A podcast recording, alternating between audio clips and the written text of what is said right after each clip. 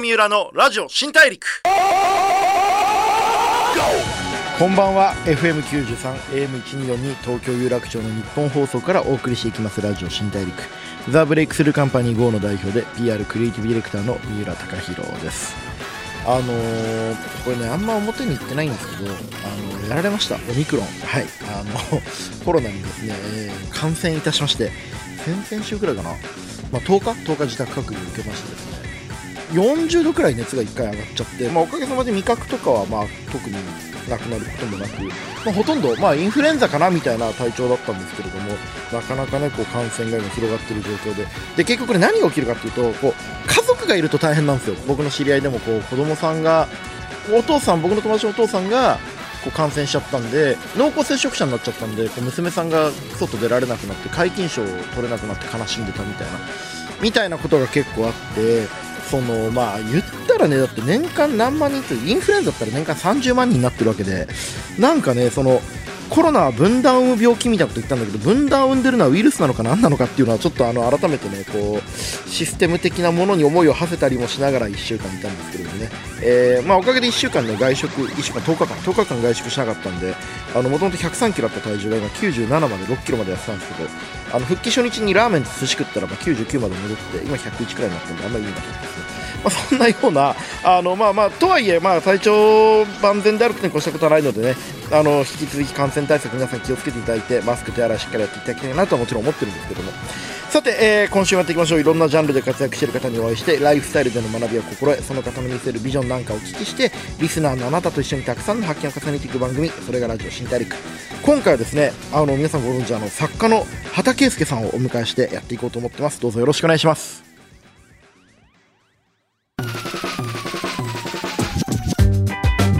Breakthrough Here. 郷三浦のラジオ新大陸。Breakthrough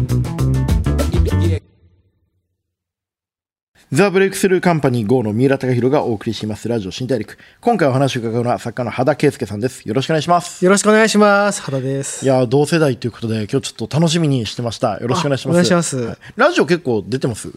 最近、あーまあ、レギュラーしばらくやってましたけど、最近はまあ、ポツポツたまに出るぐらいですか、ね。はい今出る仕事だと何が多いんですか？最近、あー出る仕事。たまたまなんか最近、ここ1、2ヶ月はラジオ多いですけど、はいはいはいはいまあ、テレビ、月何回かとか、そんなもんですかね。はい。でも結構本当にあのよくお見かけしてて。あの改めてプロフィール読みます。羽田さんは1985年東京と生まれ。明治大学商学部卒業。2003年に国霊水で第40回文芸賞受賞高校生の時ですよね。そうですね。はい。2015年にはスクラップビルドで第153回芥川賞を受賞。他の著書に「不思議の国の男子」「隠し事」「ポルシェ太郎」「ファントム」などがあります、えー17歳高校時代に小説家デビューし29歳で芥川賞を受賞。若くして作家としての、まあ、成功を収め順風満帆に、えー思える形ですけれども、えーまあ、芥川賞を当時取った時ですけども、まあ、又吉さんとね同時に取ったタイミングでそうですね。はい。この時はどういうこうやったぞみたいな感じになるんですか？まあ、まあなんかさいなんかその若くして成功っていうふうにおっしゃっていいただいたんですけどなんか全然そんな実感はやっぱないわけですよね。17歳ではいデビューした時、まあ、高3の時なんですけど、はいその時はまあ10代ってこともあり、はいやった成功しをこれからバラ色の人生だとか思ってましたけど。天才作家だったな俺って思いました。思ったんですけどはい。でもそれ高校の卒業間近、まあ、男子校だったんで。はい。でその後すぐ共学の,、まあ、あの明治大学って、まあ、大学に進むわけですよね、はい。あの作家としてデビューしたことよりも、大学生になったっていう生活の変化の方がでかかったんで、まあまず小説家デビューしたことはもう早くももう一瞬でもううなんていうかまあ割とどうでもよくよくなっちゃって、はいはいはいはい。でそっから芥川賞を取るまではまああんまりそんなに本もバカすか売れたりってこともなかったりとかで。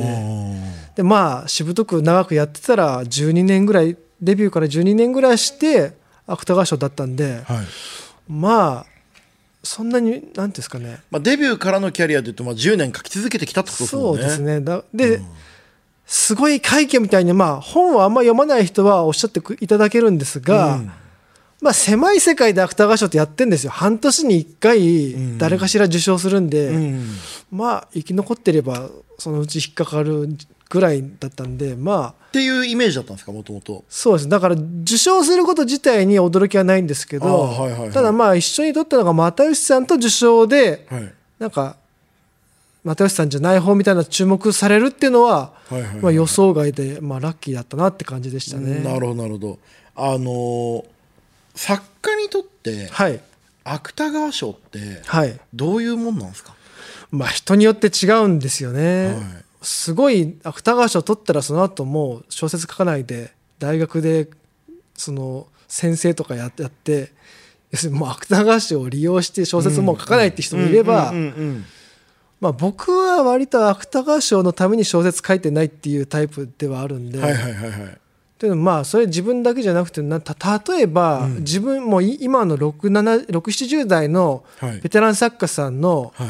代表作がいまだに数十年前の芥川賞受賞作だったりするわけですよ。うんうんうんうん。でもご本人の本を読むともう今書かれてるものの方がよっぽどいいわけですよね。うんうんうんうん。でも芥川賞っていう割と新人賞の受賞作の方が世間的には認知されてるっていう、うんうんうんうんまあある意味ちょっと足かせにもなったりもしますよね。なんか文芸ってはい。僕あのまあ僕も小説家になりたかったことがあって結構あの本読んだりしてたはい。まあ今でも好きなんですけどはい。あの面白い本もいい本も素敵な文学もたくさんあるじゃないですか。はい、芥川賞と直木賞だけ注目されるじゃないですか。そうですね。あの仕組みってはい。すごいと思いつついびつだなって思う時もちょっと外から見てると思うんですよ。あまあそうですね。はい、まあ最近だとね本屋大賞とか、はい。まあ、もうちょっと、まあ、本屋大賞もちょっとなんかこうなんか裏側がどうなってんだみたいな思うことも なくはないんですけど、あ。のーまあアワードというか注目を受けるきっかけがあるんですけど、はい。もうちょっとこうシーン全体が盛り上がるような仕掛けになってもいいような気もしたりはしないですか？しまあそれが可能だったらそういうのふうにあるべきだと思いますし、はいであとは芥川賞とか直木賞みたいなそそれだけ注目されるものがあるだけマシだなと思うんですよ。よくなんかあの演劇とかその戯曲の賞とかあと写真の賞賞とかいろいろありますよね。はい、あのい一般向けに説明されるときに写真界の芥川賞とか、演劇界の芥川賞とかめちゃくちゃ失礼な紹介の仕方されるじゃないですか。だからそういうあれ頭きますよね。そういう失礼な紹介が、まあないだ成け立されるくらい、まあ、文学の賞としてはやまあ、まだマシなんだろうなっていう、まだ恵まれてるんだろうなっていう感じはすまあ、業界としてちゃんとスターを生む仕組みが一応できてるっていうのは。なんかまだかろうじて他の業界に対してめちゃくちゃし失礼な紹介のされ方みたいなのはまだされないですからね。うん。これでもやっぱり人生変わりました？そうです。あのーまあ自分にとって一番大きな変化は、街歩いて顔で気づかれたっていうのは変化ですね。やっぱそれまで別に野面で書店とかいても誰にも気づかれないわけなんでまあそれ正確に言うと芥川賞っていうよりは芥川賞を受賞した2週間後ぐらいにオンエアされだしたテレビのによってもたらされた変化なんで、うんやっぱ芥川賞だけじゃ人生は変わんないんですが、まあ、そういう意味ではその前にねあのこの番組もゲストで来ていただいたんですけど又吉さんがね、はい。同期だったっていうのがやっぱりこう核変ドンみたいになったきっかけにはなったっていう。そうですね。はい。はい、どうですか？でも有名になっていいことありました？そうですね。まあいろんなまあえっ、と初版本出した時の初版が、出版不況のでもまあ、はい。1万数千部以上は小説の場合は吸ってくれるっていうのは今平均で4000から7000とかだったりもするので。ああそうですか。今小説だとそんくらいですか。そうなんですよね。だから。それとプロモーションも打てないし、ね。本屋巡っても本屋に置いてないからきついっていう気持ちになりますよね。そうなんですよね、だからそれがいまだにまあ賞取ってから6年6年ぐらい経ってもいそれぐらい吸ってくれるのはまあその効果です、ね、でも羽田さん毎回やっぱ定期的にこうその時代のテーマに合ったものだったりとか、まあ、はい今回のその新刊の30代の初体験みたいなはい。ライトなものだったりとか、はい。こう定期的にこう手を変え品を変え、はい。こう世の中殴ってる感じがして、はい。こうやっぱすごいこう動き続けてる生き続けてるなっていう感じはありますね。そうなんですけどまあでもさすそんなになんて言うんですかね。自分で戦略的にやってるっていうよりはまあ現代社会をうん。生きてて感じることって、まあ、周りから影響を受けるんで、うんうんまあ、それがたまたま自分が影響を受けたものとか考えっていうのが、まあ、現代的になったっていう感じですかはいはいね。今日ちょっと羽田さんのなんか僕ちょっと興味があったのが、はい、羽田さんの中に羽田さんって何人くらいいるんですか？えどういうことですか？いやなんかその書く自分とはい。出る自分とはい、何もやってない時の自分って違うのかはい。同じような存在なのかちょっとそこのなんかこうどういうふうにまた分けてるのかとかちょっとお伺いしたいなと思ってて。例えばもうそうです。確かに芥川賞を取る前ははい。人間関係が結構限られてたんですね、もうあそうですか。周りには本読む人とか本書く人しかいなかったわけですよ。本本読まない人ってまあ自分の両親ぐらいで、はい。あとはみんなまあ作家も編集者も本を読むじゃないですか、まあまあ業界の中ですそうよねなんです。だからはい。もう、だから本を読まない人はバカっていうイメージでテレビばっか見てる人はバカって感じだったんですけど。めちゃめちゃ言うじゃないですか、はい、だったんですけど。すごい先民思想でで当時は生きてたんですね。でもでもそま、周りが全員本読むんで、はい。本読まない例外的な人たちがバカってイメージだったんですよ。はいはいはいはい。でもまあ芥川賞取ってテレビとか出て、まあはい。地方にロケとか行くと、はいまあ、気づくんですよね。もう日本人の9割は本読んでないって気づくわけですよ。うんうんうんうん。それ気づいてなかったんですね？気づいてなかったんですよ、はい。読んでない人はいるんだろうけど、はい。バカなんだろうなと思ったんですよ。でも例えば地方のロケとか行くと、はい。で全然本は読んでないけどい美味しい料理を作ってくれるおばさんとかと出会ったりだとか。あとはまあ単純に僕も自身もいろんな仕事を抱えるようになって忙しくなって僕も本読める冊数減ったんですよ一時期。まあ減りますよねでこれ確かに会社から奴隷のようにこき使われたりして、はい。睡眠時間もなければ、本なんか読む時間ないよなとか、ん。まあ、現代人の本読む時間のなさにも気づいたりとかしてなるほどなるほど。はいはいはい。まあだからそんな中で読んでもらえる本ってなんだろうなとか、うん。まあ、本読まなくても別に普通にい十分幸せに生きてくる人も多いし、うん。まあ、そんな中で書く意味ってなんだろうなっていうことを考えたりだとかだ、はいはいはいなんかだからそういった意味ではふうん2人目の人格みたいなものが生まれたって感じありますよね。ああなるほどなるほど。出てる時とテレビとか出てる時って、はい。キャラクター変わるんですか？それともこうたんいやあんまり変わんないまま出てるんですか？僕はなんかちょっと変えた変えたっていうかまあ何か自分の得意なところを頑固に押し通すとか、まあ、ある種ブーストかけるかけてるようなイメージあるんですけど、はい割と周りの人たちからはあんまそのまんまだよねって普段からそのまんまだよねとか言われたりするんで自分で変えてるつもりでも周りからしたら変え変わってないってどだ意外と周りのまあ、その見方テレビが正しい出ると太って見えるみたいなところでテレビ出ると ちょっと過剰にしててもはい。それが普通に見えちゃうみたいなことありますよねその画面の中だと。全員過剰な人なんでちょっとこう。あーでも確かになんかその僕テレビ出始めの頃の方が今より変わってるねって言われてたんですよ。というのもすごいカメラで抜かれてもみんなが笑ってるところで一人だけ真顔で全然笑ってなかったりだとか、はいはいはい。あと求められてるコメントを全然もう口にしなかったりだとか、はいはいはいはい。今はもう面倒くさいんです。もう嘘笑顔とか嘘コメントしちゃうんですけど、技術を覚えたボブサップが勝てなくなるみたいなね。そんな感じなんですけど。はい。はい。だから、はいあの世間で普通の人はテレビに出ると浮いちゃうんですよね。はいはいはいはい。でテレビで自然な人っていうのはもう大嘘つきの不自然な状態なんでよね。ね。はいはいはいはい。っていうのが分かりましてなんかね。僕なんかも逆にこう僕あの普段広告作る仕事で会社の社長やってるんですけど、はい、打ち合わせの時の僕の方が全然やっぱ面白くて。そうなんですか。あの気にしないから。もう暴言とか言うしそのできるできない関係なくエキセントリックなこと言うし、はいでもテレビ出ちゃうとそうですね。こ怖くてやっぱ そういうこう強制したはいマス向けの自分みたいのを作んなきゃいけないのが大変だったりしないのかなと思ったりしたんですよね。でもそこなんかちょっとなんか矛盾っていうかジレンマっていうかなんかありますよねだってはい過激なこと言うからテレビとかメディアに呼ばれたのにだんだんもう面倒くさくなって普通の無難なこと言うようになったらもう僕である必要もないし、はい。その人である必要ないわけですよね。そうでも結局テレビとかマスメディアって、はい、炎上とかしてやっぱ美味しいと思うわけじゃないですか結局、はいはいはいでやっぱ生贄探してるっていうところちょっとあるなと思ってて。あーそういうとこなんですか。過激な発言しろよ。ああしたいだろ。うんみたいなのになんかそのこう生贄のベルトコンベヤーに並べられてる気がして 確かに。ちょっと怖いなとかそういう話ちょっと羽田さんとかどう思ってるのかなって今日気にしてたんですよね。なるほど。だからちょっとこう変なこと言ってほしいぞっていう空気でみんななんかこうパスしてくるじゃないですか。そうですね。ああいうのどうなんだろうなと思って。あーでもまあなんていうんですかね。うーん。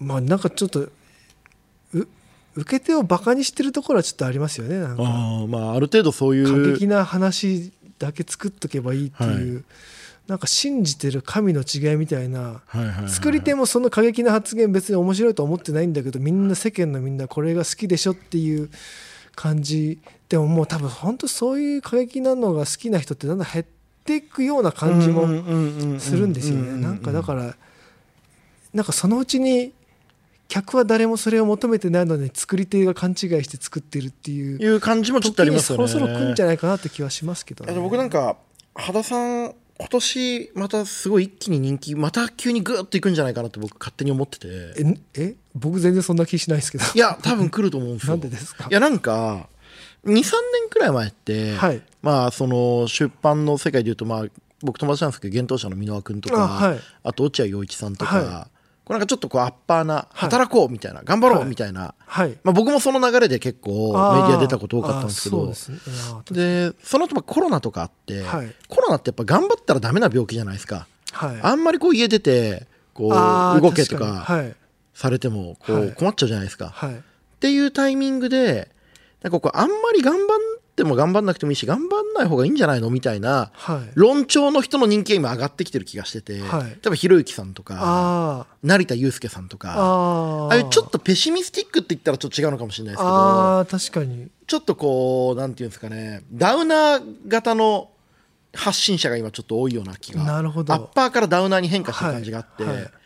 羽田さんって別にそういう区切りじゃないんですけど、はい。あんまりこう無責任にのほうずにはい。こう前向きなこと言うタイプじゃないじゃないですか。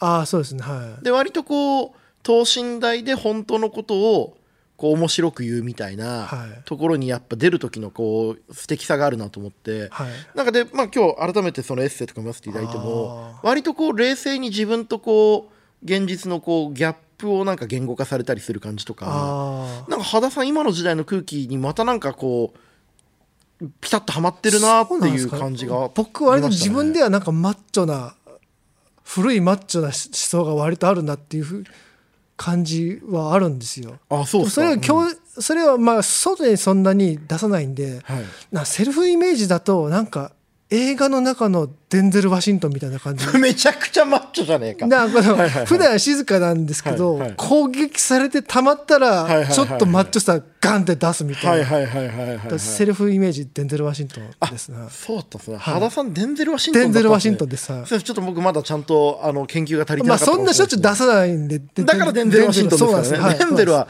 たまに知ってるからデンゼルですたよね。まにもうしょうがなくて出すんで、はいはいはいはいはい。でもなんかそのこうしょうがないところまでは一旦黙ってるよみたいな、はいそうですねはい。あのナチュラルデンゼルな感じは、はい。今っぽいんじゃないかなってあそうなんですかね。僕はなんか感じてましたね。ありがとうございます。でも結構売れて、まあはい。収入も変わったり知はい。名度も変わって、調子に乗りました？調子にまあでも意外とやっぱ金の使い方とか変わんないもんですね。まあ家賃ちょっとやた7万8,000円のところからいく三十数万円のとこ住んだすりとか。ごいさらけ出すじゃないですか、はいはい、でもそんなもんですよ。あとは食生活も結局ほとんど自炊ですし。ああそうですか。食事自炊だと全然金使わないですけどね。そうっすよね。はい。はい。僕なんかもう鮭の切り身だけあればなんか割と満足しちゃうんですよなんか。あでも分かります。まあ鮭焼いて鮭。米炊いてね。噌汁あればっていう気持ちにもなりますよね。そうなんですよね。でも当時結構あのテレビとか出てる時にまあ、はい。なんで出てるのっていう時その全部金のためみたいなことを結構はい。面白おかしくし言ってらっしゃいましたけど、はい。あの時は結構羽田さんの中で自分のセルフプロデュースみたいなのは結構意識されてたんですか？いやセルフプロデュースってなんかできるもんでもないと思うんですねコントロールしたつもりになって結果うまくいったら自分がセルフコントロールできたってその人は思いたがるだけで、結局コントロールできてないと思うんですよね、ん。だから僕最初はまあ本の宣伝のためにテレビとか出てたんですけど、だんだん効果なくなってきたなと思ったらじゃあ出演を断ろうと思って、ん。でも断り方知らないんで、ちょっと断り方知らない。断り方分かんなかったんで、とりあえずギャラをふっかけたんですよ。はいもうこれで十数万ならやりますとか数十万ならやりますって断るつもりで言ったら通っちゃったから、あこれ稼げんじゃんと思ってそっからしばらく稼ぐ期間になって、なるほどなるほど。はいはいはい。でもなんかそれもやっぱ忙しくなって飽きてきて、いん。もうそっから先はもうなんか気分転換って感じですかね。あでもそのはい。気分転換の感じははい。分かります、そうですよねなんか。こう日常にないはい。仕事というか特殊な緊張感というか、はい。ある種のそのお祭りみたいなところに身を置いてみることでそうですね。ルーチンワークと違うところで自分をちょっとこうアップデートするみたいなことはあるかもしれないですね。そうなんですよね。まあ、はい。出過ぎたら出過ぎてでそっちがルルーチンになるんですけども、まあ僕ぐらいの出方だとずっと家で執筆してるよりは、まあ精神的に健康かなみたいな感じですかね。うん。はい。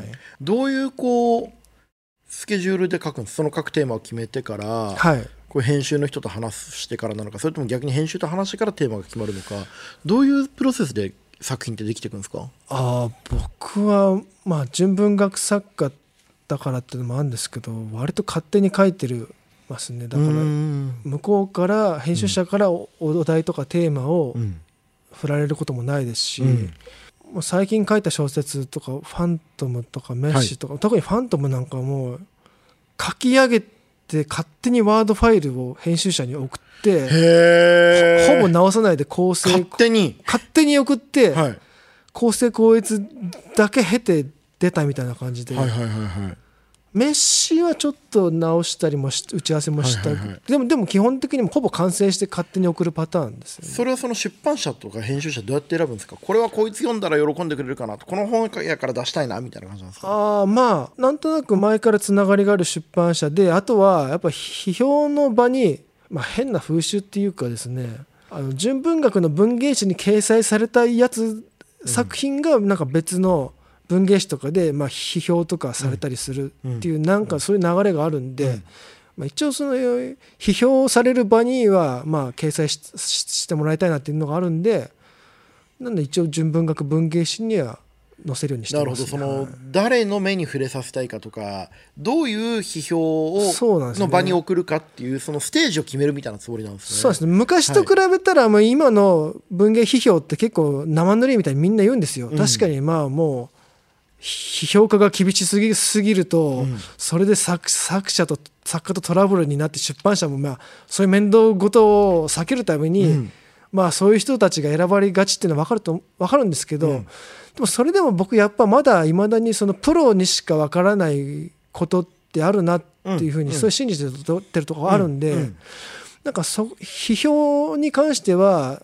なんかその大衆性とか民主主義みたいなものあんま信じてないですね。うんそうですよねどもう独占的ににプロが力量を発揮して批評してほしいなっていうのはいまだにそれはありますね。あでもそれわかりますその僕マーケティングの仕事してるんで、はいあの分析ってやっぱするんですよ。はいで分析って何のことかっていうともう端的に比較なんですよね。はあそのはい同世代の誰かと比較するかとか例えばファミリーマートのマーケティングするんだったら、はい。セブンイレブンと比較するローソンと比較する、はい。イトーヨーカドーと比較するあるいはアメリカの何とかと比較するあるいは過去売れていた時のコンビニと比較するとか、はい。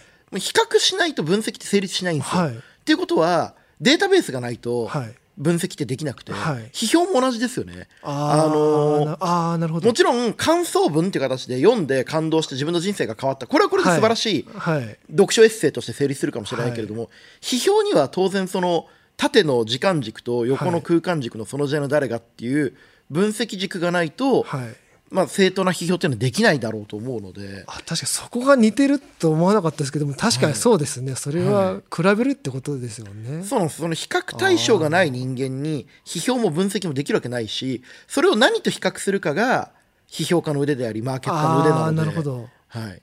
いやすみません、和田さん、ちょっとまだ全然僕聞きたいことまだ聞けてないんで、来週もちょっと引き続きお願いしていいですか、よろしくお願いします。お願いします。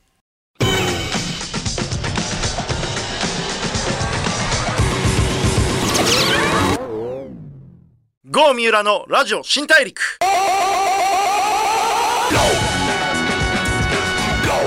FM93 AM124 東京有楽町の日本放送からお送りしてきましたラジオ新大陸。作家の羽田圭介さんをお迎えしてお話を伺ってきましたがいかがだったでしょうか？いや羽田さんすげえ淡々と本当のこと言うから面白いですよね。